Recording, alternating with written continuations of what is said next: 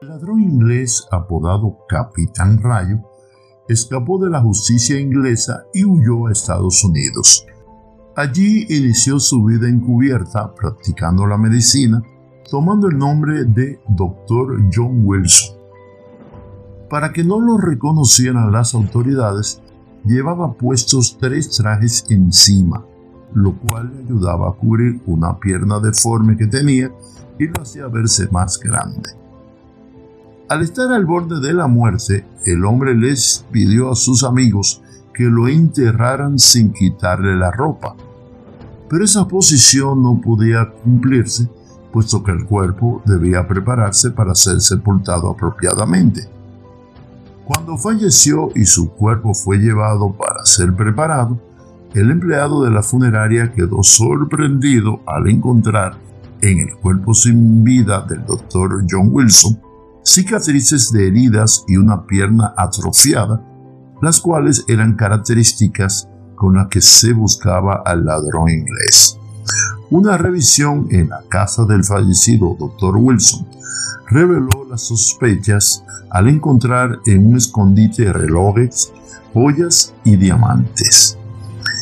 El comisario supo que el doctor era, en realidad, el capitán Rayo, un ladrón disfrazado. Habían sido engañados. Tal vez sea agradable ganarse el pan con engaños, pero uno acaba con la boca llena de arena. Proverbios 20:17 de la nueva versión inglesa. Hay mentiras que pueden permanecer ocultas durante años y al pasar el tiempo se llega a creer que es verdad. Debemos estar conscientes que tarde o temprano siempre la verdad saldrá a la luz. Mentir produce en la mente del ser humano un remordimiento.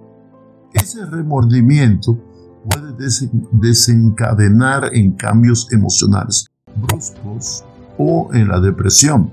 Es muy probable que hayamos ocultado o estemos ocultando verdades durante años. Quizás lo hemos hecho para no dañar a un ser querido o porque estamos sabedores que la verdad destruirá nuestro hogar o aquellas personas que tanto amamos. Pero entre más tiempo se sostenga la mentira, más duras serán las consecuencias al descubrirse la verdad. Tal vez ninguno de nosotros esté exento de haber practicado la mentira, pero cuando hemos dicho la verdad, hemos experimentado un gran alivio emocional. Es como un respiro para nuestra alma, como una carga que ha sido quitada de encima.